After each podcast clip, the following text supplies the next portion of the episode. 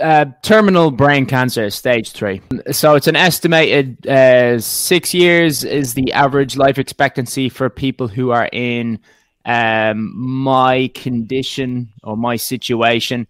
Uh, but there's a more uplifting element to that when we get sort of more deeper into the situation. Uh, however, when you are awake, they're able to test. They kind of do this thing called A/B testing, where they're able to put a prong inside your brain, which doesn't have a nervous system, so you can't feel it and then they'll ask you questions of um uh okay which one's the dog? Which is the microphone? Which is the the cup? And then you've just got to go that's the microphone that's the cup. And what they look out for is just it's not if you go oh and you're not able to talk. It's not like that. It's just kind of if you were to go uh that's the cup.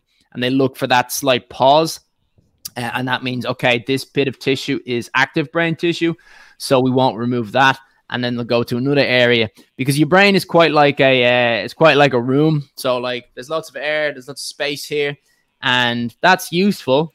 But you know there's other places where there's like stuff. And the stuff is what makes your brain run. Very few people have that on their to-do list their bucket list. And then they go out to the great wall of china. I'm not like hitting on people who have these sort of travel goals or like goals things that they want to do. That's fine but the idea of that, like you know, sort of like I've always wanted to go to the the like uh, the Great Wall of China. It's not like you're gonna arrive there and you're gonna go, oh, my life is different now. I've seen this magnificent structure. It's like, ah, oh, I am awake now. Ah, I see things differently. It's like that doesn't happen. People who complain about like you know, is, is something like that happening and it's like you drop a bottle of beer on the ground or they drop a bottle of water or tea and it's like and someone goes like ah that's my favorite mug or it's, you know some shit. It's like just buy another mug. Like accidents happen. These these arguments do not need to happen. These ed, like uh, exacerbated amounts of sort of uh, upset they do not need to happen. It's like you know having a family for me would be an achievement um, in my own mind. And so I don't really um, contemplate about um, the meaning of life so much uh, because I think in a basic format, uh, the meaning of life for me is just simply: Are you happy? Are you making others happy?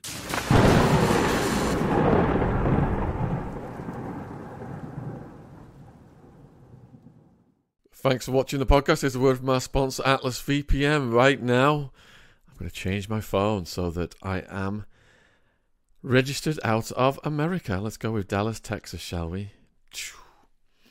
Just like that, I can now access everything online that our American friends can access, whereas previously I was blocked. And we've got the best VPN deal on the market. Enjoy the most affordable online protection for just $1.83 a month, which is just over a pound, and three months extra with a 30 day money back guarantee. Protect unlimited devices. Atlas VPN protects all your devices with a single subscription. You can grab this summer deal now because Atlas VPN Premium is just $1.83 a month, plus three months extra. And with a 30 day money back guarantee, protect your privacy and get many benefits of Atlas VPN for the ridiculously low price.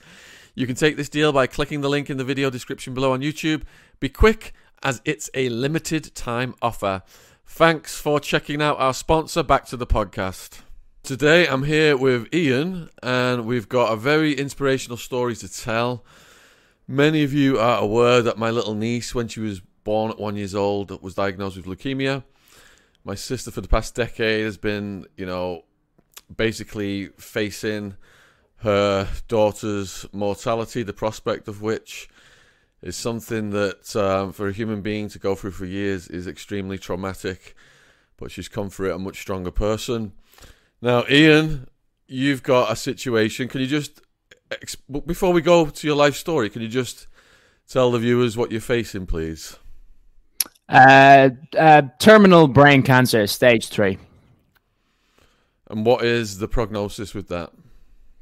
Um, so it's an estimated uh, six years is the average life expectancy for people who are in um, my condition or my situation. Uh, but there's a more uplifting element to that when we get sort of more deeper into the situation. And how many years ago was it diagnosed? Three. Okay.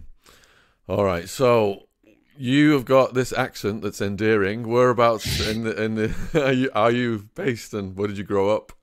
Uh, yeah, so I'm based in Dublin. However, my family are from Clare, uh, Clare and um, uh, Meath, but uh, no, the accent is uh, from Dublin, S- slightly northern Dublin. Yeah, I'm Shaun Patrick. My my dad wanted to name me Patrick, but my mum changed it to Shaun at the last minute because Yeah, that's my that's grandmother's dad, side. My grandmother's side comes from Ireland. Yeah, yeah. So so growing up, normal childhood. Oh yeah, yeah. No, I've like every so often I think my mom watches some sort of a a Netflix uh, or crime doc or something like that, and then she calls me up and being like, "Did you have a happy childhood? I'm just I'm just worried about you because like she's hearing stories of people being like, oh god, I, all this shit happened and it's awful." And um, no, I had I had a great childhood. Like it seems that the same thing where it's like when you talk to Americans, when you talk to um, quite a lot of people from uh, the UK as well, where it's like, oh, what was we call it secondary school, but it's like uh, high school, and they're like, "Oh yeah, it was awful." It was like you know, just so clicking. It's like, Jesus, for us, it was uh, hundred people were in our year, six hundred people were in our entire school. Everybody knew each other. It was great fun. No one really, I wouldn't say bullied. Like people got picked on the odd time for you know doing stupid stuff, but like no one got like battered for just existing. You know. And how old are you now, Iain? And back when you was a teenager, what did you want to be?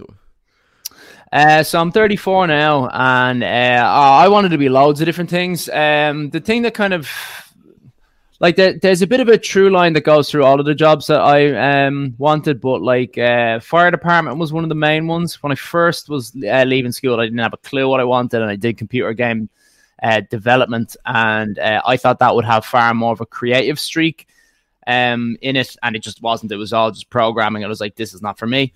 Um, and then I started trying to get into the fire department. So I studied paramedic science, paramedic science. Uh, the the when I graduated with that, the uh, recession broke out, and then um, so I went over to the UK because they would actually pay for education to become a nurse. I thought nursing would be similar to uh, sort of be, being in uh, involved in like uh, ambulance uh, care. It's not. It's very very different. A lot more um, uh, paperwork to do, and a lot more uh, sort of pulling on the you know the jacket of a doctor being like hi can you sign this for me so that i can actually do my job? And like doctors don't like that as well. Doctors you know they're busy.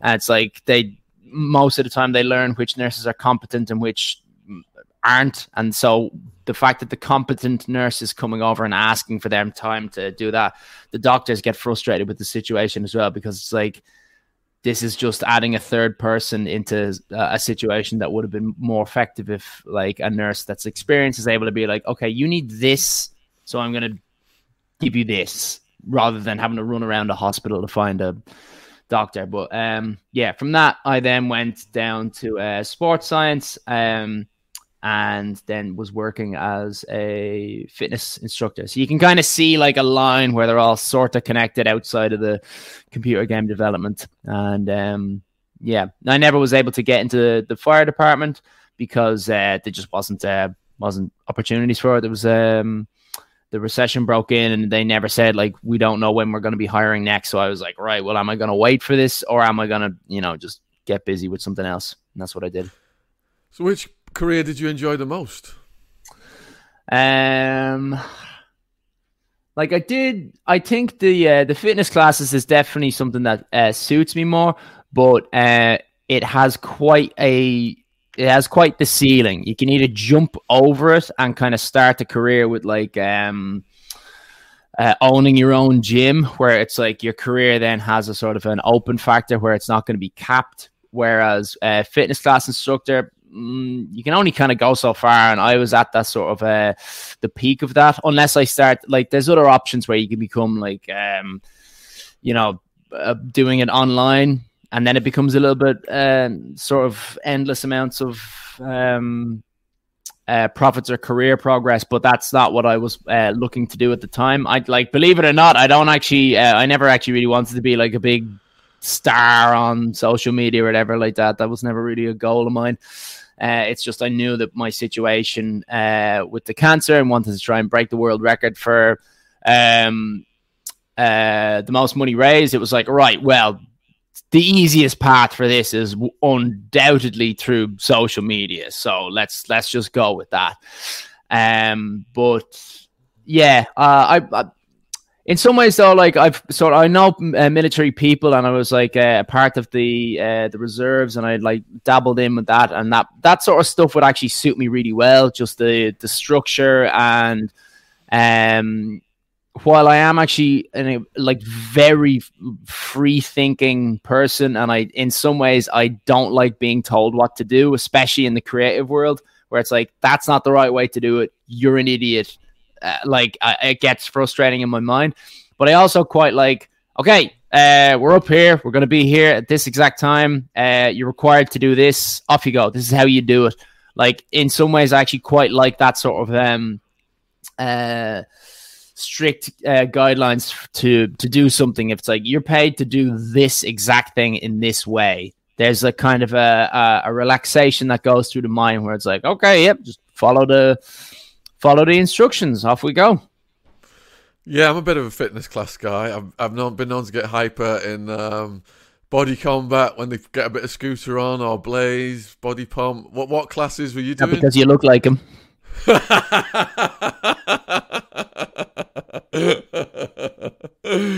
what classes were you into? Um, actually, all fitness classes, they're all they're all the same, oh. really. There's, yeah, they really are. We like we, we sort of jazz them up and make them a little bit different, so that it's sort of uh, something different to uh, you know keep keep people coming in in terms of like you don't want people to get bored. You want people to be coming in as consistently as possible because it doesn't matter how much uh, work you're putting in. Consistency is always the most important thing because it forms um, habits, and habits are everything in life really. If you want to be successful and at like most things habits are the way to do it.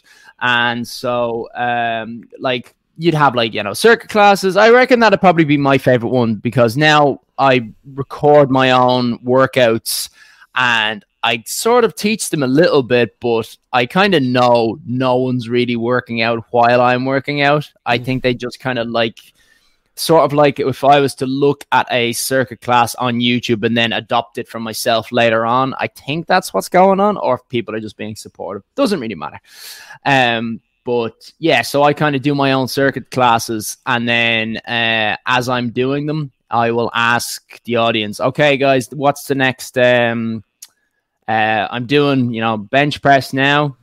comment what you want to be the next leg thing and then I'll look in and be like, oh no, we already did that. We already did that. Squats. Okay, we'll do squats. And so I kind of I let them um, uh, decide what's coming next while it being sort of guided by me because if it's sort of just hey, what exercise is next? People will just they'll all, like they'll probably end up saying like the the same things over and over again. It's like okay, we did bench press 400 times, no legs, no back, and uh, now I'm uh, sore a lot of people get in and out of fitness, but you've got discipline. Where does that discipline come from? Um, I'm not. I'm not actually quite. I'm not disciplined at all. Uh, so that's why I kind of was um pushing quite a lot on the habits. It's not so much about the the discipline of situations. It's about getting yourself into a habit because then you don't need to be disciplined. You need to. Uh, you just do what is normal. But to make it a habit requires some mental strength. Where does that fortitude come from? Um, I guess it's uh, like. Well, I, I don't dislike uh, fitness classes. I don't dislike running. I don't dislike uh, lifting weights. So it was never so much of a chore for me to do.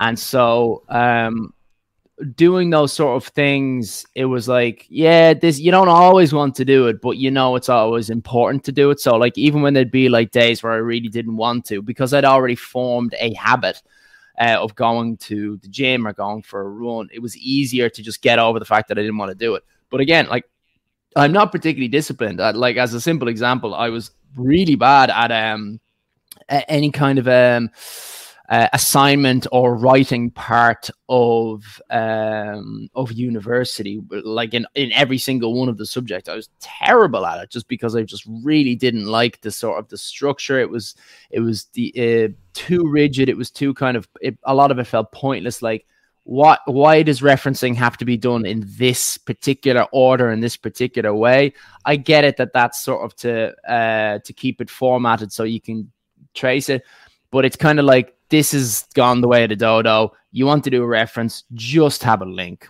like dates uh, people that wrote it fair enough but like does the order really matter that much for you to be like oh sorry your referencing hasn't been um put uh, particularly uh, like in the right order.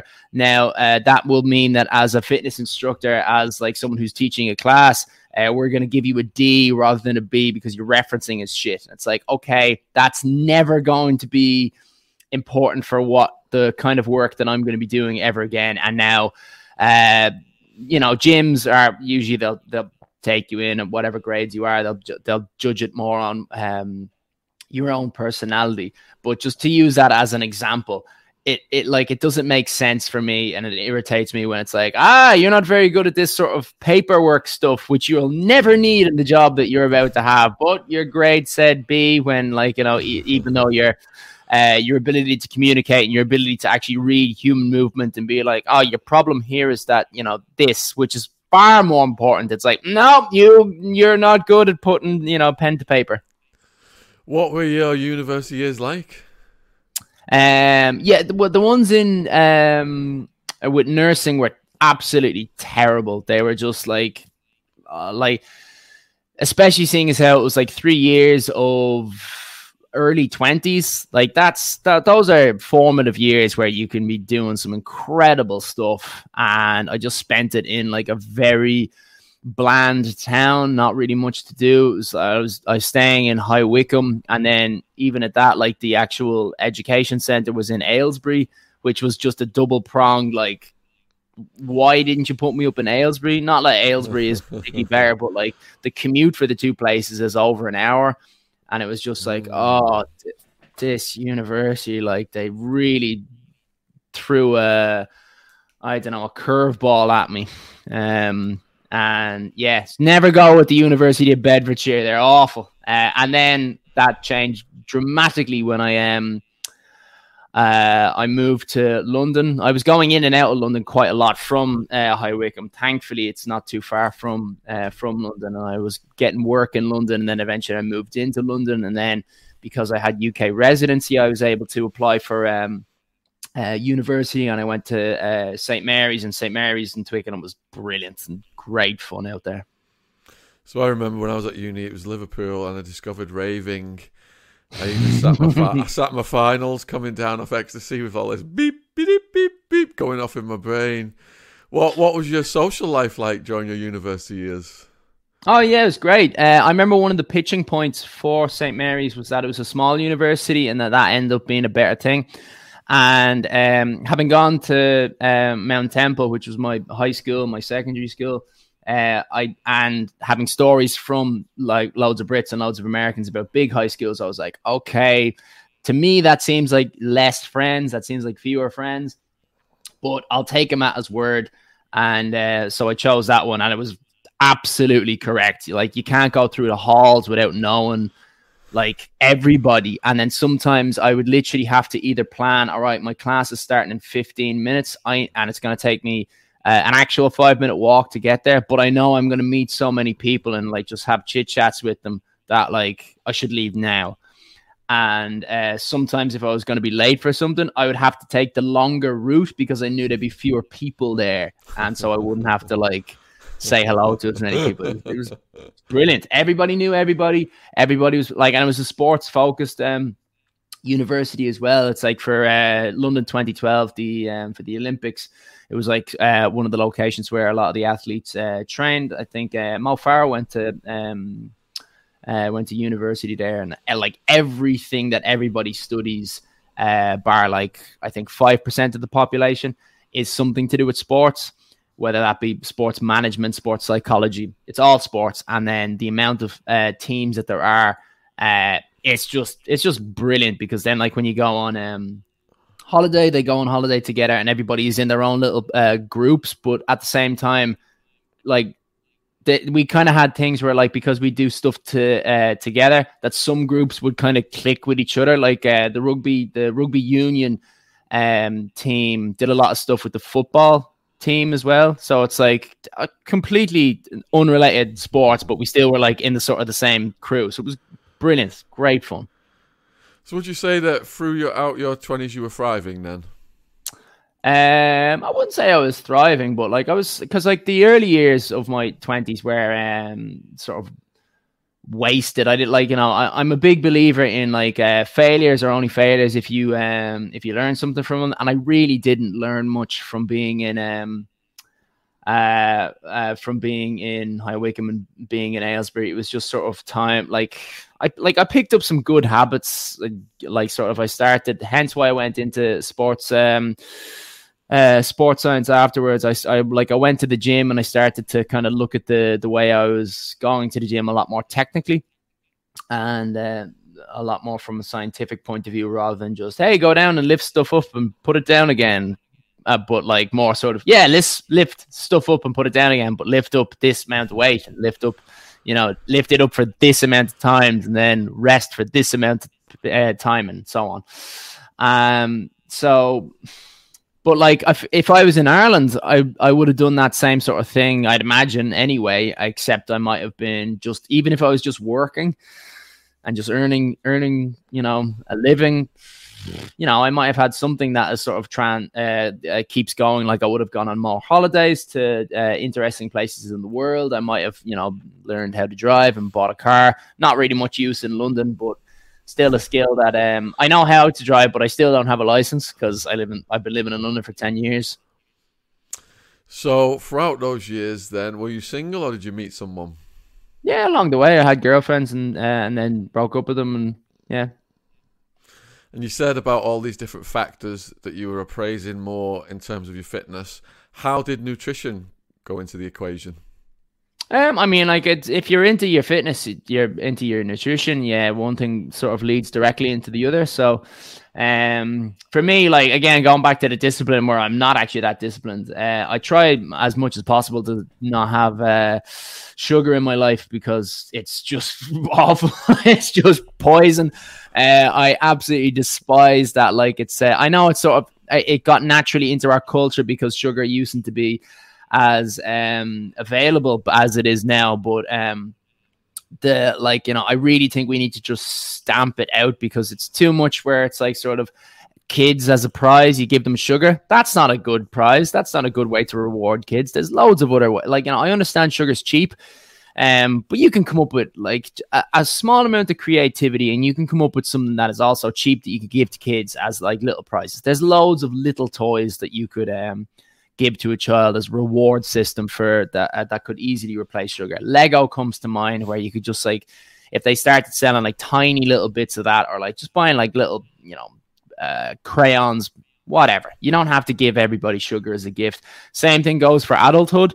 Uh, you know you, you hear it all the time with like sort of uh, office i wouldn't call it office politics but like uh, when people come in with a big chocolate bar and so it's like they bring in a big thing of chocolate so that they can leave it there for other people to eat and it justifies them eating themselves. And it's like, that's not that, like, it's like, seems like you're doing a nice thing. You're not. It's like uh, you're putting, uh, you're putting beer in front of an alcoholic because everybody fails to acknowledge that we're all addicted to that stuff. But it's just kind of, ah, sure, it's not that bad. You don't see people on the floor getting sick like you know out of their heads in the street from eating chocolate. And it's like therefore it's not an addictive substance. And it's like no it like it it really doesn't um like um it, it, the, the difference between like say if you go to a music festival and you're on the pints you're on the sauce and yeah people we all like overdo it from time to time.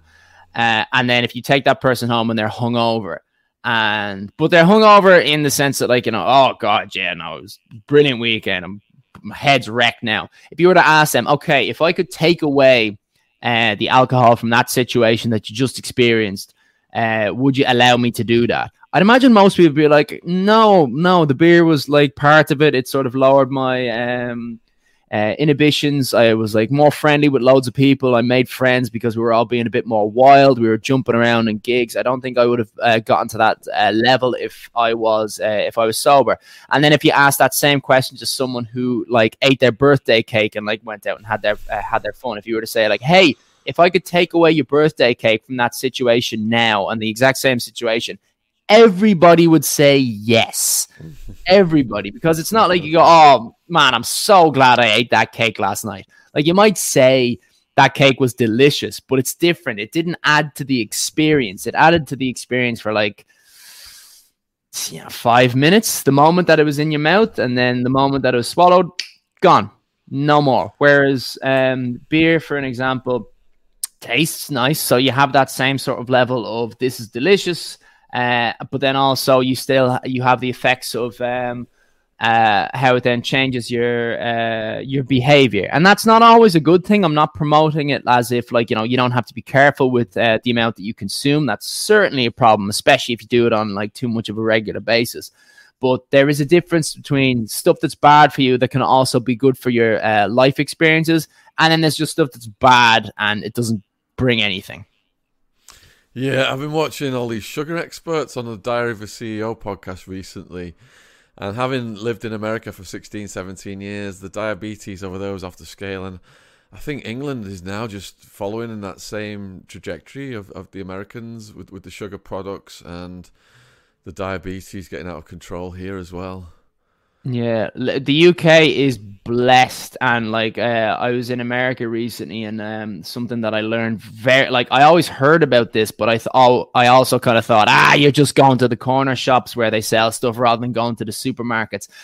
Vegetables and fruit are it's so much more expensive than just the like the crap the like it's it, it's bizarre when you come in. I know it's down to supply and demand and what's uh, what's available and most of their crops uh, they have three crops where they have wheat uh, soybeans and corn and they get the corn to uh, turn into um, high fructose corn syrup and then they have the wheat. And then so what they do is like when it's like a process and it's basically the crap that uh, should be thrown out that's what gets made into stuff like twinkies and cookies because it's so cheap.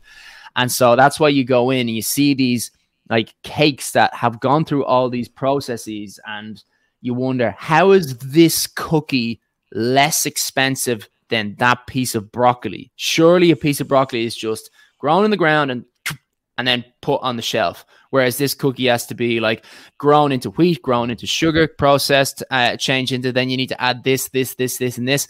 But it just it just is like I'm not going to bother explaining it. You can look into it uh, yourself why that situation is, but it's it's it's really hard that like uh, it makes sense that poor people in the United States um just get to be in such poor shape and it's definitely something that in uh, the UK and Ireland that uh, I certainly am a lot more grateful for, and I do try to eat a lot more uh, uh vegetables, even more than I previously did.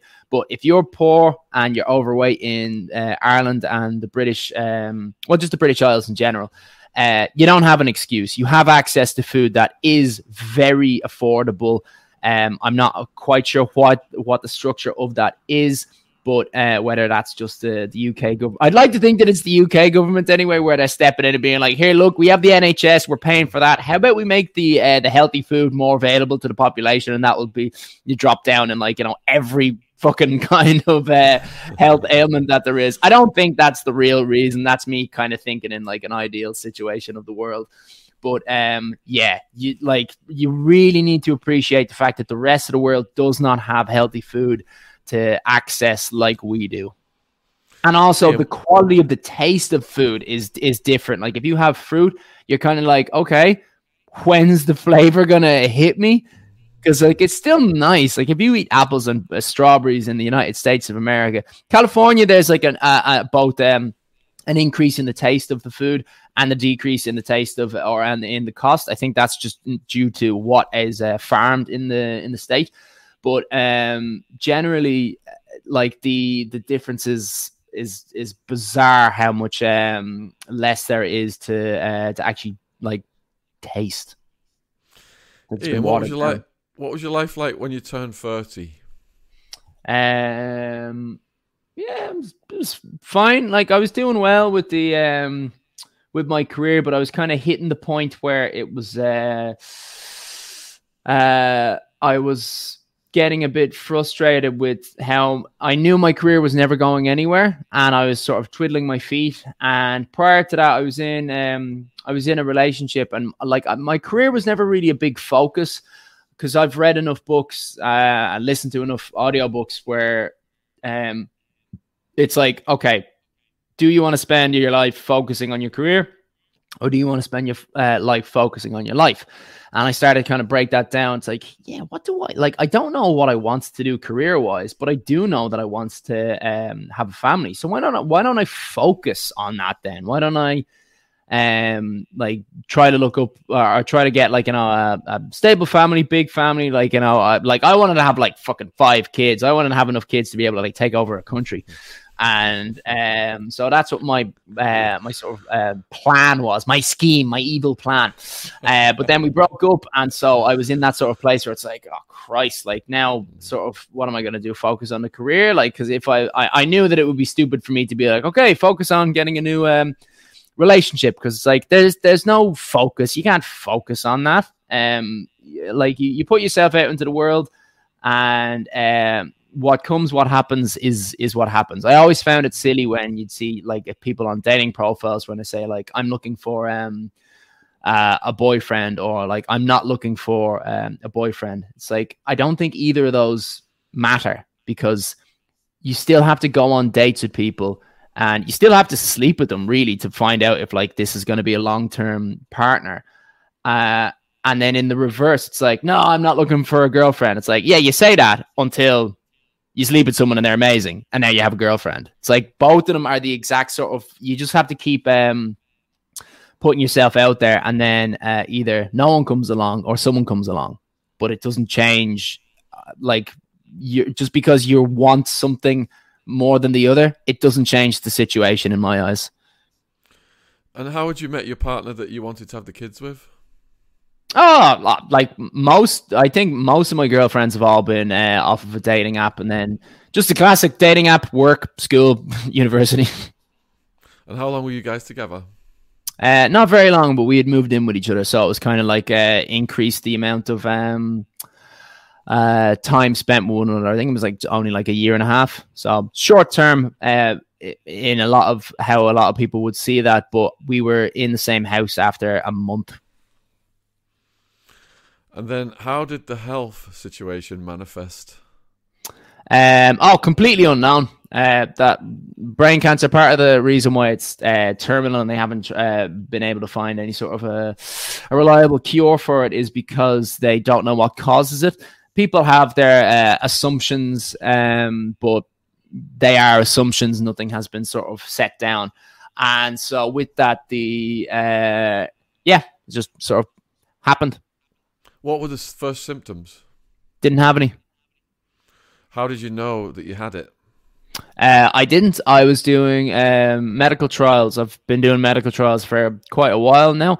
Um, they absolutely chuck money at you, and uh, most of the time you go in and it's uh, not in any way sort of um, difficult. People seem to have this thing that like they'll be jamming pipes into your head and like turning you into an ogre, and it's like it really isn't. You go in there and you take like um, a new form of paracetamol was one of the ones I did, and it's like okay, cool. Um, thank you for taking the paracetamol. Uh, no side effects. Here's two grand.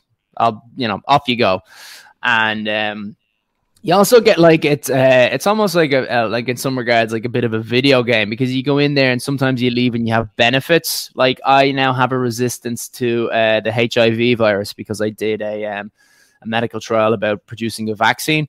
And obviously, the first thing that I was saying to them was like, okay, is there any chance whatsoever that I can get HIV, seeing as how this is a vaccine? Like, are you giving me a dead version of HIV? And they were like, no, we're not. We're giving you um, this thing that's related to the same virus. It is not deadly to humans in any way, but it will, uh, we're hoping that it would uh, act on um, promoting your immune system to resist this type of uh, virus and that's what HIV falls under. And so now I have those. Um, I can't remember what they're called. uh, but they're the things that basically more security guards for that uh, type of virus. So, um, yeah, some benefits come with it. And then while I was doing that, I did one that was um, to do with uh, the studying of the brain. And so before I went into the medical trial, they gave me an MRI. And within the MRI, that's where they saw that there's actually a benign tumor growing in there. And they were like, uh, that it needs to be looked at again. and then from looking at it again, they then were able to say, like, okay, uh, we first thought that this was benign. It wasn't something to worry about. However, uh, since the last scan, we've seen that it is growing. And so that means that it's likely to be cancerous. And from it being cancerous, uh, that's kind of because uh, that was at that point it was uh, during COVID, and so um, coincidentally, just before that, uh, I had been starting up my own um, YouTube channel just for uh, playing video games because the way I was seeing is like, um, when you play video games, it's fun, but it's kind of a, uh, like can very quickly become a waste of time. And so I was like, how about I add, uh, make a YouTube channel out of it and I can turn it into something that's uh, somewhat productive. I didn't think that it would turn into any kind of a career. That was never what my goal was. My goal was just to get to like a thousand um, uh, followers and like earn a bit of, you know, just, um, you know, beer money, call it a holiday money. Um, very little, not too much of an impact on my life, but just something where it's like I'm sitting down and there's a, a sense of community. It's like, right, guys, we're doing a stream today. Like, what are we doing? So it's like I'm talking to people, I'm engaging in people uh, while I'm actually um, playing a game. So that's what my um, uh, my goal was, and because that was timed with when I got the uh, the cancer diagnosis and because I had like the scars on the side of my um my head, and I was like, okay, I'll probably have hair loss. It was like I, I need to uh, get ahead of this and um uh, mention that this is going to uh, be an elephant in the room. So I was like, I'll do stuff for charity as well. Then I went in for my surgery, and then after the surgery, they were saying, yeah, okay, so um we were predicting this. We thought this would be the worst situation, and unfortunately, it is the worst situation. You do have it looks like it's going to be stage three cancer, and um, so uh, from that, I was like, okay, fuck, just sort of addressing that. Um, here's you know uh, a mark, a mark, um, here's a scar on my head. It's caused by this. Let's just like um double down on that and make the focus about uh charity. So uh, that went from um, like including video games to um, including running and all that sort of stuff, and that's where I'm at now. Right, let's go over this a bit more slow, slowly, please, Iain. Then, so your first diagnosis was it was a harmless tumor. When you got that diagnosis, what went through your head at that point? Uh, when it was a benign one, nothing really. It was just sort of I asked them, uh, "What's going on? Is there anything to worry about? Is there anything I need to be concerned about?" And they were like, "No, you just need to be aware of this um, for the rest of your life. You need to be getting scans every uh, three months." I was like, "Okay, that's not a bother." What date was that? It was in and around September 2020, I think. Maybe it's 2019. How long after that date did you become aware that it wasn't harmless? Uh, that was it took six months because uh, it went over COVID and COVID kind of slowed things down a lot. And when you heard that, what went through your head at that point? Then did you go through some kind of reaction? Like, I can't imagine. You know, if I if I heard if, if I went to the doctors, I'd, I'd probably come out shell shocked. Uh, yeah, no, that's that is what happened. I was I was shocked, and I was just sort of went into like, right, how am I going to be dealing with this? And the first sort of dilemma that I had come up with was, um, uh, right, am I going to tell people about this? Who am I going to tell if I'm going to tell anybody? Thank you for watching the podcast. Here's a word from our sponsor, Rocket Money. Don't you hate it when you've got subscriptions out there that you don't know about, taking all that cash out of your accounts? I recently found out I had four Amazon Prime subscriptions, now I've got it down to one. Rocket Money is a personal finance app that finds and cancels your unwanted subscriptions, monitors your spending, and helps you lower your bills all in one place. Most people think they're spending $80 on their subscriptions when in reality the number is closer to $200. When you're signed up for so many things like streaming services you used to watch one show or free trials for delivery you don't use, it's so easy to lose track of what you're paying for. Stop wasting money on things you don't use. Cancel your unwanted subscriptions and manage your money the easy way by going to rocketmoney.com forward slash Shaun, S H A U N. That's rocketmoney.com, S H A U N, rocketmoney.com slash Shaun. Thanks for supporting our sponsor. Link is in the description box on YouTube. Back to the podcast. Uh, because it was, you know, COVID was going on. So no one was going to be able to come over and visit me anyway. So it's sort of like, what's the point? Are they just going to be texting you loads? That's going to be annoying. You don't want to do that. I know how I deal with things and uh, I don't, I deal with things by uh, focusing on uh, other stuff and distracting myself. Um, in some situations, that would be, except when it's sort of like, you know, you need to do this uh, and to help it you need to focus on it. I'll focus on it. But if it's kind of nothing you can do you just got to sit there and wait. I will distract myself and rather than just sit there and dwell on it because uh, i don't think that's uh, helpful. And so I had this sort of debate with myself where it's like, do I want to tell anybody because they're gonna be fucking meh, meh, meh, meh, meh. and uh, so I started with my friends and I asked them, yeah, I really don't want to tell my parents about this. I don't want to tell my family about this because it's going to make the uh, the situation worse. They'll, they're try. I know they're going to try. They're going to try and make things better, but it will make it worse. Um, because they will not stop bringing the subject matter up when I'm trying to distract myself from it. And uh, but they were all like, no, no, no, they're your family. You have to tell them. You have to tell them. You have to tell them. And then so I was like, I capitulated and I was like, all right, yeah, I will. And exactly as I predicted happens, they then just started badgering me constantly about um wanting updates and all this sort of shit. And uh yeah, but I mean, I got through the end of it. I, I went to my surgery and afterwards I was able to speak properly after after a week or so. So um yeah, sure. It's all fine now. So all right, so when you got that news then that it was harmful, did you go through various stages of adaptation? For example, shock, acceptance, and then you know trying to fine tune your life to do you know to maximize your chances of longevity in the face of it. Uh, in some regards, yeah, I kind of just um went more with the idea of um do what you can to prevent the problem, but act like you're going to uh, live through this next to 100%. So the first thing that I started doing is because, like I said, I'd started up a YouTube channel. Um, I and they said that I might not be able to speak properly. I was like, okay, well, what I'm going to do now is I'm going to get a lot of footage for uh, of what I'm doing, uh, but I'm not going to focus on the editing because I'll be able to edit after this if it's speech that's just um, been the big problem, but I won't be able to film. So I did a lot of filming um, for my channel, and uh, which ended up being a waste of time because the uh, well, not a waste of time, I suppose, because it did keep me uh, focused on what I was going to be doing. Um, but loads of that footage I'll never really use because after I got my uh, prognosis, I changed my I changed my tune and uh, but yeah, so I stayed focused on that and thought of all right, bad situation, you're not going to be able to speak for a while. Um, good situation, you'll still be able to uh, do other things. But I didn't really have to worry about that because it, it only took seven days until my speech came back. So when they told you it was harmful, did they give you a list of options at that point? Was surgery just one of several options? Chemo, um, radiotherapy, etc. Yep.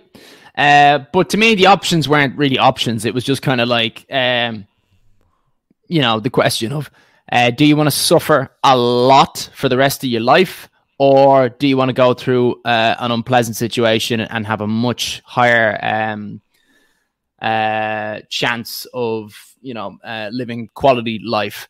And I, I was shocked when I was like, I said it to the doctor where I was like, okay, well, obviously with the options, I'm going to go for surgery and I'll go for chemotherapy. And um, the doctor was like, it's like some people choose not to do chemotherapy for holistic reasons, and that's fine. But um, the difference of awake surgery versus um, not awake surgery is that when you do awake surgery, it's unpleasant. It's not like that painful. It's like it's not nice to go through. I'm not going to deny that. Uh, however, when you are awake, they're able to test. They kind of do this thing called A/B testing, where they're able to put a prong inside your brain, which doesn't have a nervous system, so you can't feel it, and then they'll ask you questions of, um, uh, okay, which one's the dog, which is the microphone, which is the the cup, and then you've just got to go. That's the microphone. That's the cup. And what they look out for is just, it's not if you go, oh, and you're not able to talk. It's not like that. It's just kind of if you were to go, uh, that's the cup. And they look for that slight pause. Uh, and that means, okay, this bit of tissue is active brain tissue. So we won't remove that. And then they'll go to another area because your brain is quite like a, uh, it's quite like a room. So like there's lots of air, there's lots of space here. And that's useful. But, you know, there's other places where there's like stuff, and the stuff is what makes your brain run.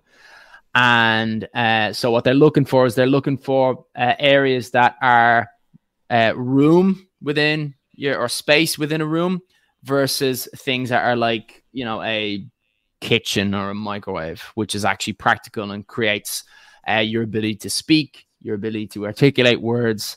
That's not what they're looking for. So um, the difference between that and doing it in um, uh, surgery where you're asleep, where they put you under, uh, they don't know. So they're just taking out the bits that look like they're uh, uh, damaging. So for me, and I'd like to think for most people, that's not an option. That's just common sense where it's like, okay, yeah, I want to be able to speak I want to increase my ability to be able to speak properly far more than the unpleasantness of going through, uh, you know, three hours of uh, a surgery. Uh, but like, I was absolutely shocked when the doctor said, "No, a lot of people actually choose the um, the sleep surgery," and I was just like, know, I hope they came out better. But like, if they didn't, that's on them. I can imagine some people are intimidated by the prospect of the head getting sawn open if that's what happens. Certainly is, but I mean, like it's it's the difference between do you are you going to suffer for a, a tiny percentage of your life to then degrade uh, the the entirety of the the rest of your life and the amount of you, like not just for like how you're not able to speak to people properly anymore but you could end up in situations where the three hours of agony that you had to go through, uh, you'll have to go through that multiple times because you're no longer able to communicate to people. Like the, uh, there's no point in even starting the conversation of how bad that could go. But like, you might not, you might have like you know, um, the the lion with the the thorn in his foot. You know, the lion. The big problem was that the lion was not able to communicate to the rest of the animal kingdom that he had a a thorn in his foot, and then whatever the I can't remember how the fairy tale goes, but like the mouse comes up and takes the thorn out, and then oh, the lion's gracious, but they weren't able to say that. Um, that could be your life. You now have you know uh, some sort of a problem that you're not able to discuss with someone else. Because, uh, yeah, so I just think that the the difference between how much you can suffer uh, short term and it's like it's not even like a kind of a oh maybe I'll be okay it's like the stats for uh, improving your life quality, your life, and even your life expectancy. Never mind just the quality of your life, but the, the expectancy of it as well. Um, it was just pardon the pun, or maybe include the pun, because now I'm able to recognize that this is a pun because my ability to speak, uh, my ability to speak, has uh, gone through this process for uh, for the better. But uh, no pun intended. But it was a no brainer for me. what were your expectations from the surgery?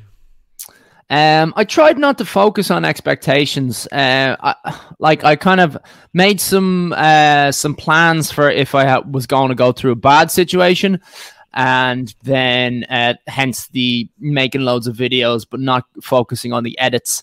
And uh, yeah, so you know, uh, prepare for hope for the best, prepare for the worst. So that's just what I did. So there was a range of possible results, and you said earlier that when when they went in, they saw a worst case scenario. Is that is that what happened? Well, worst case scenario would be I'm dead. I suppose worst case scenario uh, uh, past that would be I'd completely lose my ability to speak. Um, the doctor said that because that I'm uh, not, uh, I don't have symptoms now, that um, at the far end of the surgery, that I'll the worst case scenario would probably be that it'll take a year for me to get my ability to speak back. And so I was like, right, that's that's bad, but you know, I can I could get through that. So after the surgery, then what did they tell you? Um, they said, yeah, we can confirm that this is definitely cancerous. It's exactly the sort of um, the worst case scenario in terms of treatment. Uh, in terms of what the surgery itself could do, we definitely didn't go through the worst case scenario. Um, they were predicting six months to a year until full recovery, and that got covered in six days. Um, so it was like, right, that's a really good sign. And then uh, they also said that um, that's probably a good sign in general for your situation, because while they were saying um, five to six years uh, is the average life expectancy, um, they also quickly said that the life expectancy. Uh, this is based off of people who come in with no symptoms, and the people who come in with no symptoms are usually people who are retiring, and so they're getting like a full health check and so they are more than twice my age and so then they're like okay that's a big factor. If like as an example the uh, the plasticity of the brain is massively affected by age. So if you get like head trauma when you're a child um often parents don't even detect it because it's healed so quickly. Um babies can have strokes and like good parents, it's not incompetent parents, uh, often don't realize it until uh, they might have a brain scan when they're much older in their life. And that is because the, the baby just looks like they have a flu and they're just acting up a little bit. And then within weeks, they're back to normal brain function because the, the brain is just so good at uh, moving all the, uh, the bits and pieces into different areas of the brain to function and uh, that happens all the way through age in a diminishing effect. So they were saying that because I was 30 at the time, that it's like, right, yep, you're in a good, um, you're like a, it's not the best age. If this was 20, you'd be in a better situation, but 30 is significantly, uh, you've got a significantly healthier brain than a 60 year old. And so they were like, we have these stats, but they're not based on people your age. And then there's also the fact that you're like, you're into your fitness. That's always going to have, um, helpful things towards uh, your general longevity and your your uh, how uh, robust your body is to um, problems. So they're we're like you're you're a bit of a unicorn. So we have these stats, but they don't really apply to you, sort of thing. So they told you it was stage three. Did they give you any other treatment options? Uh, yep, chemo. So like it was chemo and radio radiotherapy. That was after the brain surgery, um, which I took on. You can still kind of see it there luckily I've got big thick hair, so you can see the the thinning there compared to compared to that side.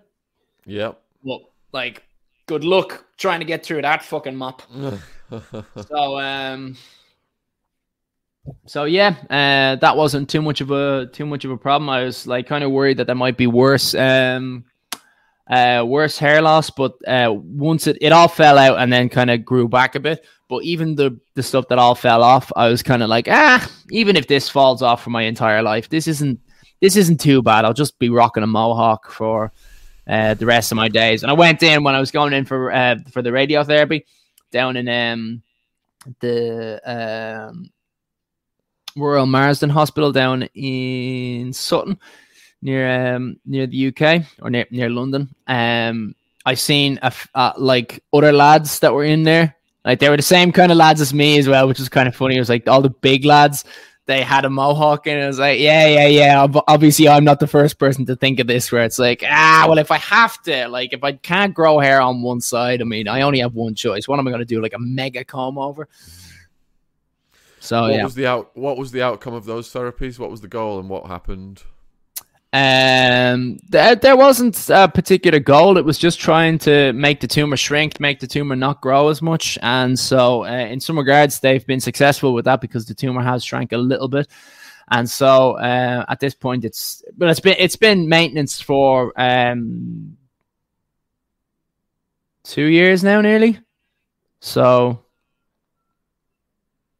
yeah, it's just every three months I get a check uh, other than that, I don't. Uh, I'm not on any prescribed medication. I was on um, uh, epilepsy medication for a while because I had a couple of seizures. Um, while I was out running and pushing myself. Um, but now I haven't had a seizure in a while, in a long time. And so I stopped taking the medicine by my own choice. The doctors didn't advise me to uh, to do that, but I was just sort of like, here, look, I haven't had anything close to a seizure. I haven't had a murmur.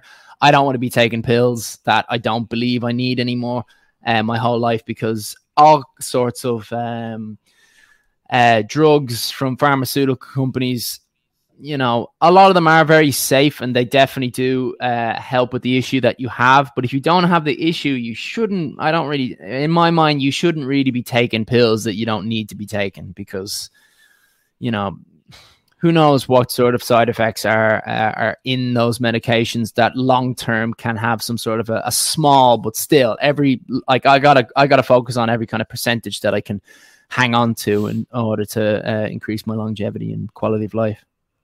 Yeah, my little niece who had leukemia, she went through chemo, um, but some weeks now still she has like 100 seizures a week. And last year she had a seizure and she threw herself under a London bus, but fortunately the bus stopped just in time. So Jesus, the, the seizures can become quite um, life threatening. If they, you can go into a coma and die. Yeah, oh, easily. Like yeah, yeah. The only um, one I um, had where I actually collapsed, uh, I was out for a run, and thankfully I was in a run in a park and so I landed on uh, soft ground. But there was also like pathways along that um the route that I had. If I had fallen on that, like uh, there was there was you know it wasn't a scar, it was just like a cut. But like there was a cut on the side of my uh, my eye and down my face. If I had landed on a um you know a concrete surface, I could easily crack my head open. Like I'm six foot two. That's a long way to like have a head come down and hit the ground. So earlier on, then you said you had to go for a mental adjustment to tell your parents. What was that like? I had to go for a mental adjustment. Yeah, in the beginning you didn't want to tell your parents, but then you did. No. Yeah, well, I was just sort of out of a sense of family duty that I did it. I st- I didn't want to. I knew it would have resulted in the the um uh the over the over sort of encumbrance of attention that I didn't want to have. Um, but yeah, no, they they they took it well, but they were worried naturally, um, which I also didn't want to throw on them. I kind of knew they're not going to be able to do anything, and that's what, I, what uh, most human beings. If you give them bad news, they want to do something, even if it's like I want to attend a funeral. That's still doing something. You feel like it's you want to be active. You want to do something that is related to the situation. And when you're not able to do that, I'd imagine that's why there was quite a lot of frustration with um, you know, deaths uh, going over COVID because we couldn't grieve uh, in any sort of a normal way. We just had to do it at home with whoever was around us, and that's like uh, the way the way things went with COVID. I like I, I was it was fine for me. I mean, I was I was I had to stay at home anyway, so there was more of my friends sitting around so we could play video games together. So it was actually quite social for me that um COVID happened. I'm one of the few people where it was like, uh, not that I'm glad it happened, but uh, it actually suited my situation very, very well. And I probably had um, a better time because of COVID. But that still doesn't mean that, like, it really pissed me off so much the way it's like, okay, this disease um, or this virus uh, affects children and it affects um, uh, older people. So let's shut down the people who are working and running the planet in order to try and protect these uh, other people. Where it's like, okay, shouldn't these other people, shouldn't we protect them, but then keep the planet going? Wouldn't that be better for everybody? If you're an old person and you're in a nursing home, can't we just set up sort of barricades for that they don't get sick? Same thing with schools. Like, you know, fair enough, the kids have to stay at home and they have to go on their iPads. But like, I just thought it made no sense whatsoever to um cut everything else off. And like we're we're in a in a very bad position now because of that. And i'm like i'm not a um an economist or uh, anything like that. But i i don't think that it was uh you know, an intelligent move, and I felt like that from the start. They shut down like open air gyms. They allowed people to work uh, to walk around, but I uh, like um I wanted to work out, and so there's a, a handful of open air gyms near my house, and they they closed them off, and it's just like that. The logic of paying somebody to come in in a group because you need to do that to get fences on, to get multiple people to bring a fence around an open air gym to stop people from working out and keeping healthy. It's just it's it's and even like in in the outside, you know, it's just so stupid. It it irritated me so much how some of those things happen. But anyway, it's over now, ish. Going back to the conversation with your parents, then I imagine a lot of people are trying to imagine what it's like to broach that subject with your parents. Do you remember the conversation? Oh, I just called them up on a, a group uh, WhatsApp call. Um, with like you know my brother uh i think my nieces were there and i just sort of told them straight up here um uh this is the situation uh and focus more on the lucky side of things where it's like the chances of uh, someone my age uh detecting it with no symptoms is like uh the the surgeon who did my brain my craniotomy is uh, a pioneer in brain surgery. The amount of brain surgeries that he's done in his career is, is through the roof. He's like he's featured in lots of research papers. Uh, like he's he's very very very high up. You couldn't get better. Uh, my parents, you know, they're um, they're financially quite successful. They did a lot of um, uh, they worked from you know quite a young age, and my father has um, a master's degree in um, chemistry, and you know having something like that in the seventies, that's you know leads to leads to good work. And my mom was a journalist, and um, so they were kind of thinking like, no, come on, we could like you know we, we don't throw money at you, but like if there's a uh, this is the situation definitely where it's like you know please just use what we've got. And they looked around, they were like, no, you know, they're not cheap. So it's like they looked around and was like, no, this guy's actually like fairly up there. I don't think we could, there's a benefit to like paying for private healthcare. You'd be sleeping in more like a, com- a more comfy bed, but like we don't really care about that. We want the best surgeon. And, um, uh, uh, Tim Jones is like you know one of the best surgeons in the in the in the planet. Never mind in the um, in uh, in the like UK area, in the London area, and he was he was a walking distance. The hospital that I was going to, not that it made much of a difference, it was a walking distance from where I was uh, where I was living at the time, which is um, St George's Hospital. And so, um, w- one of the things that he said was that he's only ever encountered one other patient that had was a similar age to myself and didn't have symptoms so that's the kind of thing that I focused on when I was telling them about the um, the look rather than the unluckiness. Did you feel you got a weight off your shoulders after you told them? Nope. Feel like I added more weight. Really? Because then yep. you've got you've got the stress. They're worried about you. That kind of thing. Yep. Yeah. So how did you deal with that? Ah, sure. What else can you do? You just gotta answer the questions that they're asking, even though it's not what you want to be answering. How many siblings go, have you got? One. Oh, he didn't do it. I knew Jack did, wouldn't. I knew it was just going to be my parents. Did you have a partner at the time? Uh, kind of. I was dating a girl, and because it was COVID, you'd stay with each other in uh, in in the houses. But um, no, it wasn't like sort of I felt like I had to tell her, uh, but the same sort of situation where it's like I really don't want to make this a thing because then it's going to become a bigger thing. But you felt you had to tell her. What was her reaction?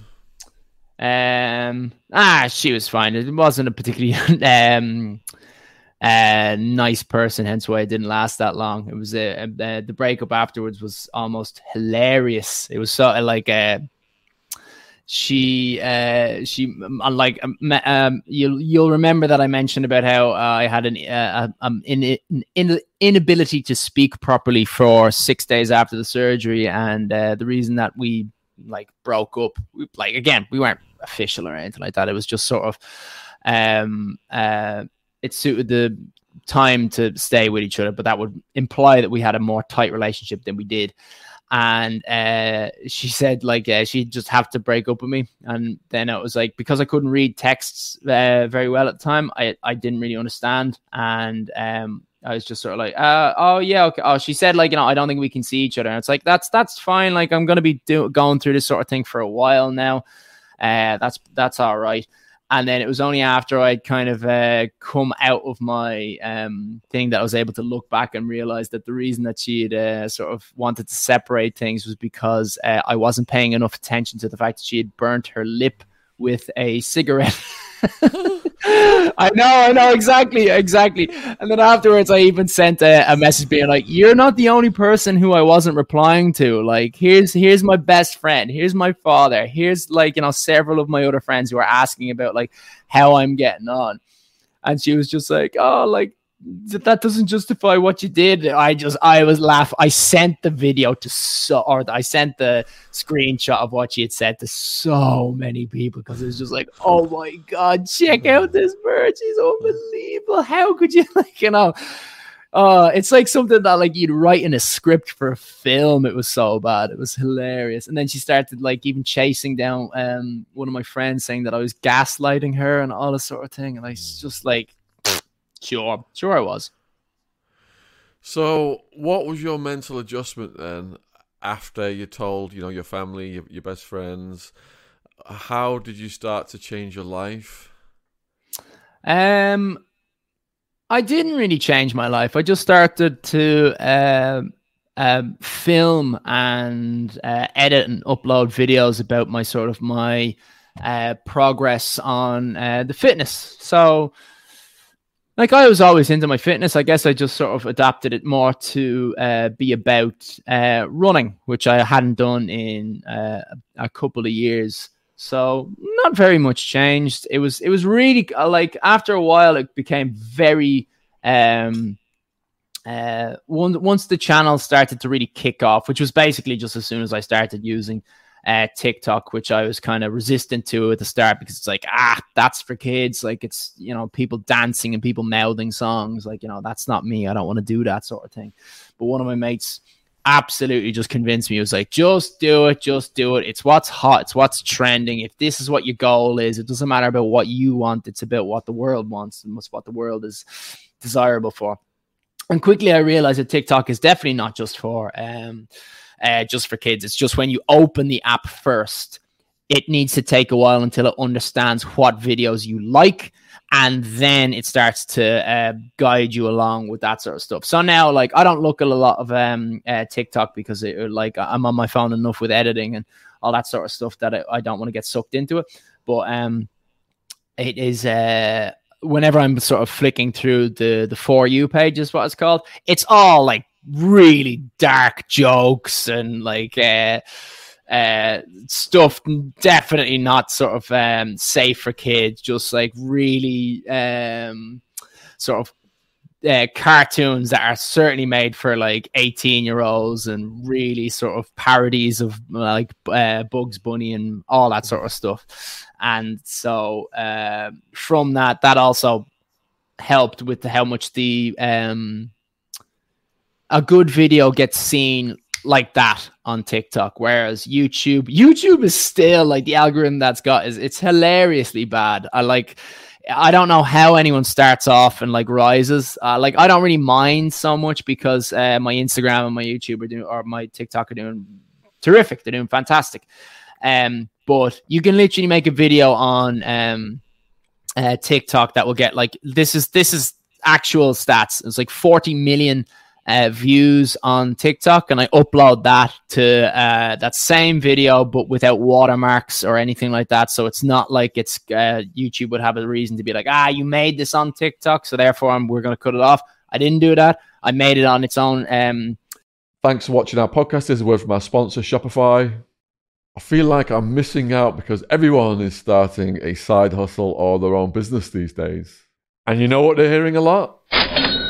That's the sound of another sale on Shopify, the all in one commerce platform to start, run, and grow your business. Shopify is the commerce platform revolutionizing millions of businesses worldwide. Whether you're selling books or events like us, Shopify simplifies selling online and in person so you can successfully grow your business. Shopify covers all your sales channels from a shopfront ready POS system to its all in one e commerce platform. Shopify even gets you selling across social media marketplaces like Facebook, Instagram, and TikTok. Full of the industry leading tools ready to ignite your growth, Shopify gives you complete control over your business and your brand without learning new skills in design or coding. And thanks to 24 7 help and with an extensive business course library, Shopify is ready to support your success every step of the way. Look, there's so many options out there to expand your business these days. And what's lovely about Shopify is that no matter how big you want to grow, Shopify will be there to empower you with the confidence and control to take your business to the next level.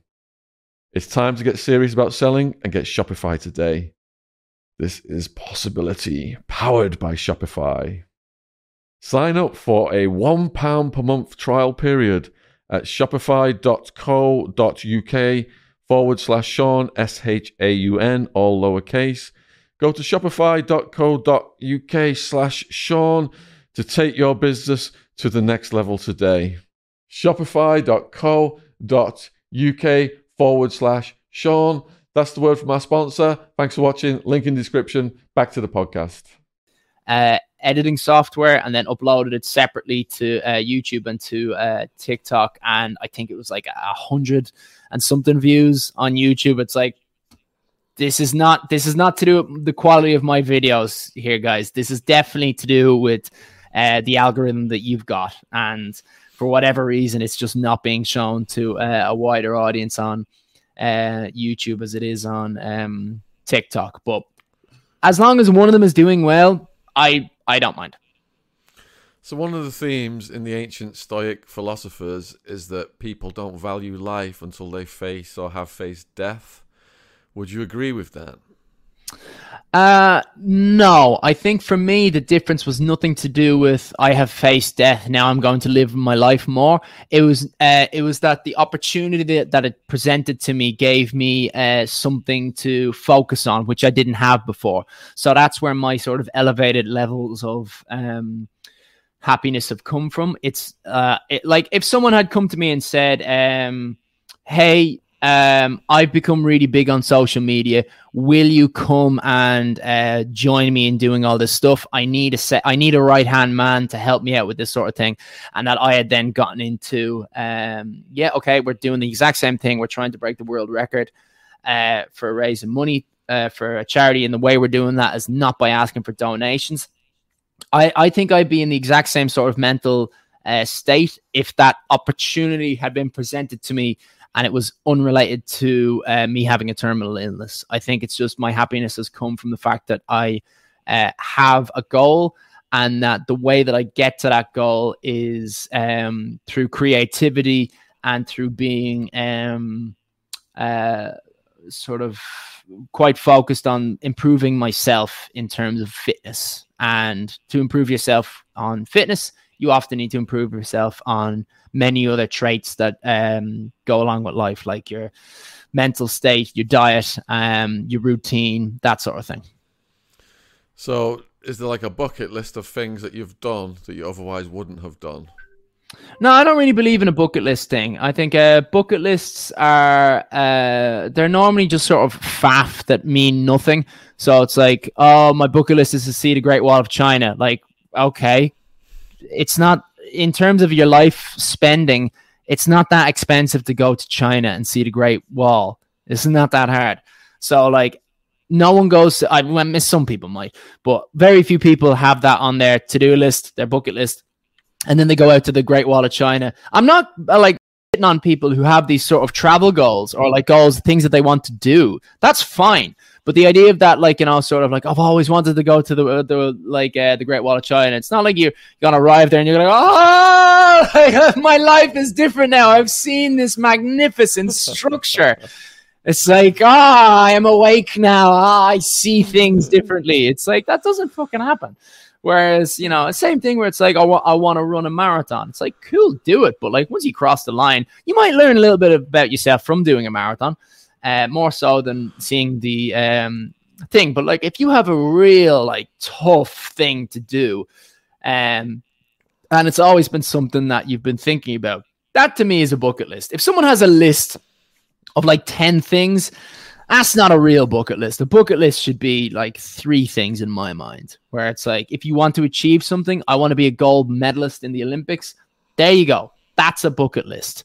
But even at that, like the idea of the bucket list is in itself things to do before I kick the bucket.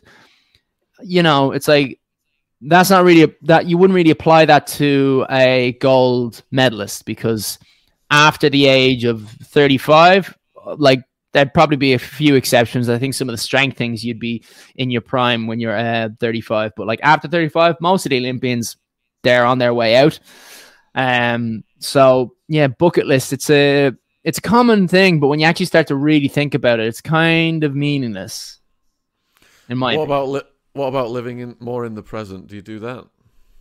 Um, I think of like for whatever reason, I can't think of any sort of moment that has been like kind of ah now you have you now live in the moment more, but f- both for uh for good and bad. Um, I don't know when my life has changed to be in this situation because I used to always be thinking about uh, uh future and past rather than situation. But uh, I feel like I naturally um, live in the moment a lot more. But that also comes with not replying to people, which is um, not only something that I did when I was unable to speak, but just in general. Every single one of my friends and family will tell you that I'm terrible at replying. So this whole uh, thing where it's like you know ah living in the moment is the greatest thing in the world. It's like mm, still comes with some problems. What about when you hear people getting stressed out over small things? In your brain, do you think, wow, you know, I've got something big that I'm dealing with, and if this person was facing something big, they wouldn't be so worried? Uh, with some things, it depends on what they, how they do with it. So, um, I, I have certainly I think it's just with age and uh, obviously the going through the chemotherapy and the, the having brain um having a brain tumor probably has added to it, but I wouldn't say it's added to it more so than just general getting older. But I can't stand whinging. It like I've got a really short fuse for it. Um, to be perfectly honest, it's it's come from my parents because like my parents whinge a lot about meaningless shit. Um, and it's for me, it's the big one when it's um something where you kind of do a quick analysis uh, analysis on it. it's like, okay, you want to have an argument about uh, the fact that this hairbrush was left on uh, a counter rather than put away. And it's like, okay, um, is that worth an argument? Is that worth the effort of putting uh, the hairbrush inside the thing, or simply asking the person, "Hey, uh, clean up the hairbrush"? Um, and I understand that some, like you know, there'd be a lot of people be like, oh, well, that's justifying, you know, uh, being uh, untidy. That's not a good thing. And I agree, that's not a good thing. But it's kind of like a lot of people will bitch and complain about stuff that it's just it doesn't matter. Or like someone who would um um you you you I, I broke a um a French press earlier on today, and some people they go like, ah, like really upset. And uh, like I kind of look, I was like, okay, ah, that was silly. I was um, uh, I was shaking it from the plastic. You know, the way a French press would kind of. Oh, it's right in front of me. French press like that. It's missing the glass, and then yeah. rather than the, I held it like this to shake the coffee out rather than h- holding it on the actual glass, and the glass fell out. And it's like, nah, that was hmm. silly. Um, and then I just went over to my computer and went to Amazon. I was like, buy another French press. It's like that's that's how you should react to things like that. And it really irritates me when people are like, oh, oh, it's like, yeah, you you fucked up. But like, you know, people who complain about like, you know, is, is something like that happening and it's like you drop a bottle of beer on the ground or they drop a bottle of water or tea and it's like and someone goes like ah that's my favorite mug or it's you know some shit it's like just buy another mug. Like accidents happen. These these arguments do not need to happen. These ed, like uh, exacerbated amounts of sort of uh, upset they do not need to happen. And sometimes you know you do need to confront someone, and you need you need do need to have that sort of like you know you are being a prick. You need to stop doing this, this, this, this, and this. Every time I wake up, um, you know, the room is a kip and I've been asking you to uh, tidy it up and you never do it properly. That's definitely something that needs to be addressed. But I think that there's so much of just sort of um, people not just being able to be like, hey, can you write back to me about that thing? Can you write back to me? Yeah, cool. Can you get back to me? No, no, no, no, no. Let's not do it that way. Can we do it this way? Like you need to have that 10 times before you have the because that is just it elevates stress levels it makes it uncomfortable to be around other people um and that for me sort of ironically i have a short fuse for that although i don't actually um i stick to my guns and i try not to react as they are reacting. I react with sort of a different a lower level of energy where it's like that it's not you are literally complaining. This isn't even spilt milk. This is spilt water. This is actually a quote of mine a while ago that i had to say to somebody. Um so it's like this is not worth this level of stress. So let's just stop now. No. And you just kind of almost treat them like they're a fucking dog where it's like no ah no we're not gonna have that no we're not having that conversation no no it's it's just uh, a, a, a, a cup that broke on the ground. We're no, no, stop, ah, stop it. Nope, that shit. In my mind, yeah. what I'm really doing is fucking screaming and like punching their face in the head until their like nose goes in and it starts pointing out the back of their skull. That's what's happening in my mind, but in reality, I'm going, no, no, stop, stop, Zen. Yeah, one thing that helped me put problems in perspective was my sister invited me to spend a day at Great Ormond Street with the kids there. Um, and you know, they were all playing and stuff, and they not they got the hair missing and stuff. And my sister pointed at one kid, and she said, "That kid, they're not. That kid's not even going to see Christmas. I feel lucky because my kid, even though she's going through this treatment, you know, she's going to survive." So after I came out of Great Ormond Street, I was supposed to walk back to the tube station. I couldn't do it. I ended up just walking around London for hours and hours and hours, thinking about the meaning of life, which leads me to your my next question for you is has it made you contemplate the meaning of life all of this um not so much the meaning of life um because uh for me i'm quite goal orientated uh i like achieving things is a big sort of um happiness of my of my mind and that that is like you know having a family for me would be an achievement um in my own mind and so I don't really um, contemplate about um, the meaning of life so much uh, because I think in a basic format, uh, the meaning of life for me is just simply: Are you happy? Are you making others happy? I don't think there's a huge amount more. Uh, I, I, actually remember coming up to my dad once when I was a child and uh, saying to him, "Dad, I've cracked it. I've, i know the meaning of life." And my dad goes, "Okay, go on. What you got?" And I said, it's happiness because everything you do is related to happiness. You get a job so that you um you have money so that you can buy fun stuff and then you're happy. It's like if you get sick, you go to the hospital and you pay for the hospital so then you can get well. It's all related to happiness. And I remember my dad's response was um it's a bit more complicated than that, but like yeah, it is more complicated than that, but for me that's it. Be um, happy. About ha- Make other people happy if you can. You said having a family would uh, give you happy more happiness. Is that something that you still plan to do? Uh, I can't. I'm shooting blanks, uh, but I know she's in the other. She's uh, oh. uh, locked in. She's locked in with the other dog. Oh. Uh, yeah, I got a dog. That's that's my you know daughter. I'm not gonna. I'm not one of those kind of freaks that's like, oh my god, she's my baby girl. uh, like you know, it was her birthday the, the, other day. I I'm not gonna make her like a dog cake or any of that stupid stuff. Give her a treat and like kind of pay attention to her a bit more. Like you know, hey, you're treat today. Let's go for a half marathon. Um, Actually, I think she did get a quite a uh, quite a good birthday present. She got to run around on a mountain. She loves that. I never brought her out to like let her off the lead on a mountain before, and I'll be doing that a lot more. So yeah, that was her birthday present.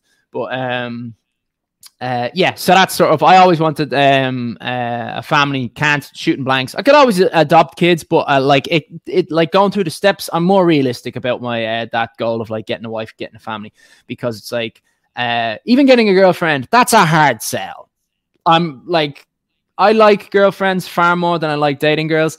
Uh, but having a girlfriend, it's like, hey, uh, worst case scenario, you fall in love with me. That's the worst fucking case scenario for you. You fall in love with me, and then uh, I die young, which is expected, uh, and then you know you've got to go through a trauma or you could like you know go somewhere else and try and find another guy that you think like you know these things are going really well with this guy any logical woman and like you know that's the kind of person who i want to marry is, is a smart person is a smart woman. Um she's gonna have that common sense of being like you know okay i really like this guy. If things go further i'm gonna get attached to this guy. And then he's going to poof and be no longer on the earth in a short period of time, judging by um, what's going on in the world of medicine at the moment. Uh, having a child with him is a no go because he's shooting blanks. Um, and then adopting a child, yes, it's certainly uh, uh, an option. However, it is harder. And same thing where it's like, do I want to be raising an adopted child, uh, likely as uh, a single mother? So it's like two steps are made a lot significantly a harder selling point. So for me, I just try and let go of that um, because there's no point in focusing on it if it's uh, no longer achievable. Whereas my um, the world record and that sort of stuff that is achievable i also i'm not unrealistic in thinking that uh, there could be a cure for my brain cancer and then if that happens hopefully it happens soon enough while i'm still uh, sort of uh, young dumb and full of cum that doesn't work. But um, like once that, if something like that were to happen then i would then come back and i would start focusing again on uh, right yeah let's uh well, not focusing on because like i said the, the, the idea of focusing on getting a, a relationship i think is um pointless. But then it would sort of open up my thing of like yeah so now i'm not just looking for sort of companionship um uh, uh like on the, the sort of dating scene now i am more focused on um uh, uh, uh, girlfriend that will turn into uh, a wife, and then we talk about um, uh, adopting children. But in the meantime, I'm just going to get shitloads of dogs. Iain, your strong spirit resonates off the screen, and people watching you probably feel the same. But some of those people are going through things in life, struggles. What do you say to those people? Um, unfortunately, I have just gotten this sort of mental uh, disposition, uh, as if there's a, a physical disposition. Uh, I've gotten um, this way of thinking, but it just sort of was uh, something that was natural to me. I don't know what I did to sort of um, put it together. It just sort of was there when I sort of went through my first uh, amounts of trauma. I suppose something that I always wanted to do is like I've always kind of whenever I've watched war films, um, fantasized about like I wonder who I'd be in that situation. Like, uh, would I be the guy who is behind the iron girders, holding onto his knees, crying? Would I be the, uh, stoic captain who's like sort of saying, "Yeah, suppress the fire, go up there now"? Would I be one of the unlucky lads who's like walking around trying to pick up his hand? Uh, and yes, I am talking about the exact scenes that are going through in um, Saving Private Ryan. For all you movie buffs there, if you're thinking, I recognize what film he's talking about there. um, yeah, so I always wondered, like, you know, who would I be in that situation if I was in World War Two, if I was in World War One? Hopefully, I'd prefer World War Two than World War One. I. I think everybody would. Um, and then yeah, so sort of I saw this situation as all right, this is your moment. How how are you going to handle the fact that you've got uh, a terminal disease? Um, and it's uh, it comes back from great um, advice from Joe Rogan, which is like um, the way you should see your life or go through your life is kind of imagine that yourself that you are the protagonist in your own film, and it's like okay, what would Rocky do? What uh, Rocky does this? Uh, what what would Luke Skywalker do? Like what what do all the protagonists do when like they're hit with like problems. It's that they overcome them and they don't sort of just like imagine how shit Star Wars would be if like you know uh, Luke Skywalker gets his hand chopped off and it's like I'm never being a Jedi again! And that's the end of it. It's like okay well the, no no part three. The rebels get destroyed. Uh, same thing was like you know um, you know, Rocky. It's like imagine if he was like, oh, hey, I got to fight Apollo. It's like cool. He gets smacked around the first round. It's like, oh, that was sore. I don't want to do it anymore. Hey, Apollo wins. Like Apollo won anyway, but like a spoiler alert. But like you know, it doesn't make a good film. so it's like it's all about um uh, uh confronting the the issue that is uh, coming into your life and having a sort of a, a self pride that I know I, I, go against what I'm about to say, where it's like my whole social media channel is like fucking, hey, look at me, am and I so great? Blah blah blah blah blah. But like, you really shouldn't be. That's like that's part of what my uh, what I want to achieve. It kind of involves, you know, uh, a huge amount of vanity and um, promoting myself and like uh, showing how terrific I am. But like, there's a there's a deeper meaning within that where I'm able to look at myself in the mirror and go like, right, are you? How are you really handling this? Never mind the social media bullshit. How are you actually handling this? Are you handling it well? Um, do you like who you're looking at in the mirror now? And that is more of a focus that I try to do where it's like, do you like who you are? And it's like, yeah, I do like who I am. And it's like, do you love who you are? Mm, yeah, I suppose I tolerate who I'm like I'm imagining myself in my own relationship with myself. It's like, yeah, okay, I'd be a good boyfriend to myself, sort of thing. I, I, yeah, I'd probably have a good time at myself if I was my own boyfriend. I'd, I'd, I'd there'd be, I'd have a lot of fights with me, and I put that fucking chocolate bar down. Stop it. Stop doing that. Stop doing that straight away in the morning. Get the fuck out the house straight away. You know that leads to happiness and productivity. Stop that. No, no, no, no, no. Don't just because you're editing on your phone in bed does it like you know that's sort of productive you know it'd be better off if you got up and you walked around for 10 minutes caught some morning air and then sat down at a desk and did your editing but you don't want to do that because it's a little bit harder so that that'd be me if i was in a relationship wow. with me what a what a powerful note to end it on. Huge thank you for your time, Iain. Can you let the viewers know where they can find you and support you and follow you? Yeah, of course. Yeah, if you wouldn't mind, please uh, start off with uh, uh, this whole thing of how uh, what I'm trying to do uh, is trying to break the world record for raising the most amount of money ever for uh, running a marathon. But the way that I'm trying to do that is by getting more followers on social media. More followers attracts more sponsorship, and I donate all of the sponsorship money to charity. So the idea is that if you want to, you can donate. You can certainly contribute and say to yourself, "Hey, I'm I'm part of the, uh, or I'm more so part of the." Uh, Limo, Chemo, Timo. I'm part of that world record myself. But just by following the channel alone, you don't have to do anything more. You have contributed to uh, raising the most money ever for running a marathon. And so my username is the King of Chemo. And uh, I'd like to also add that uh, the the company Myprotein they would be uh, the biggest sponsor that I have. There's a lot of support teams at the moment. Uh, Elvery's for one, uh, supplying all these jerseys. But uh, Myprotein are uh, uh, giving me 120,000 pounds a year, 10,000 pounds a month, and that's a contract that might be extended. It might be increased due to the amount of followers that I have towards the end of the year. and I'm giving 100% of that money away. 34,000 of it I'm actually just giving to uh, people that have helped my channel grow the whole way up. So just random fans. I'm completely mimicking mimicking what um, uh, Mr. Beast did, and then the rest of that money goes straight to um, to charity. I don't hang on to a penny of it. I have no, I have no use like uh, money. I don't really need money. I like I like the things in my life. I like are uh, beer, video games. They'd be the most expensive things that take that um that uh, cost money in my life. After that, you know, the dog, she cost money at the start. She doesn't cost much money now.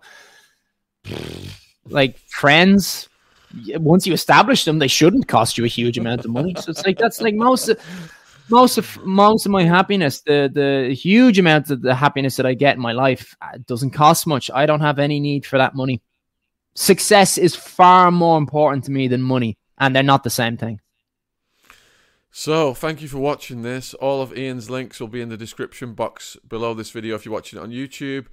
Please go down, subscribe, support his work. How inspirational. Honestly, um, if you're going through things in your life, if you're stressing out, you're late for work, late for a fitness class, and you're almost giving yourself a heart attack, stories like Iain's really put these things in perspective. So please let us know in the comments what you thought about this. And we just salute your bravery and your spirit, man. And thanks for again for spending time with us. Cheers. Yeah, thanks very much for having me on.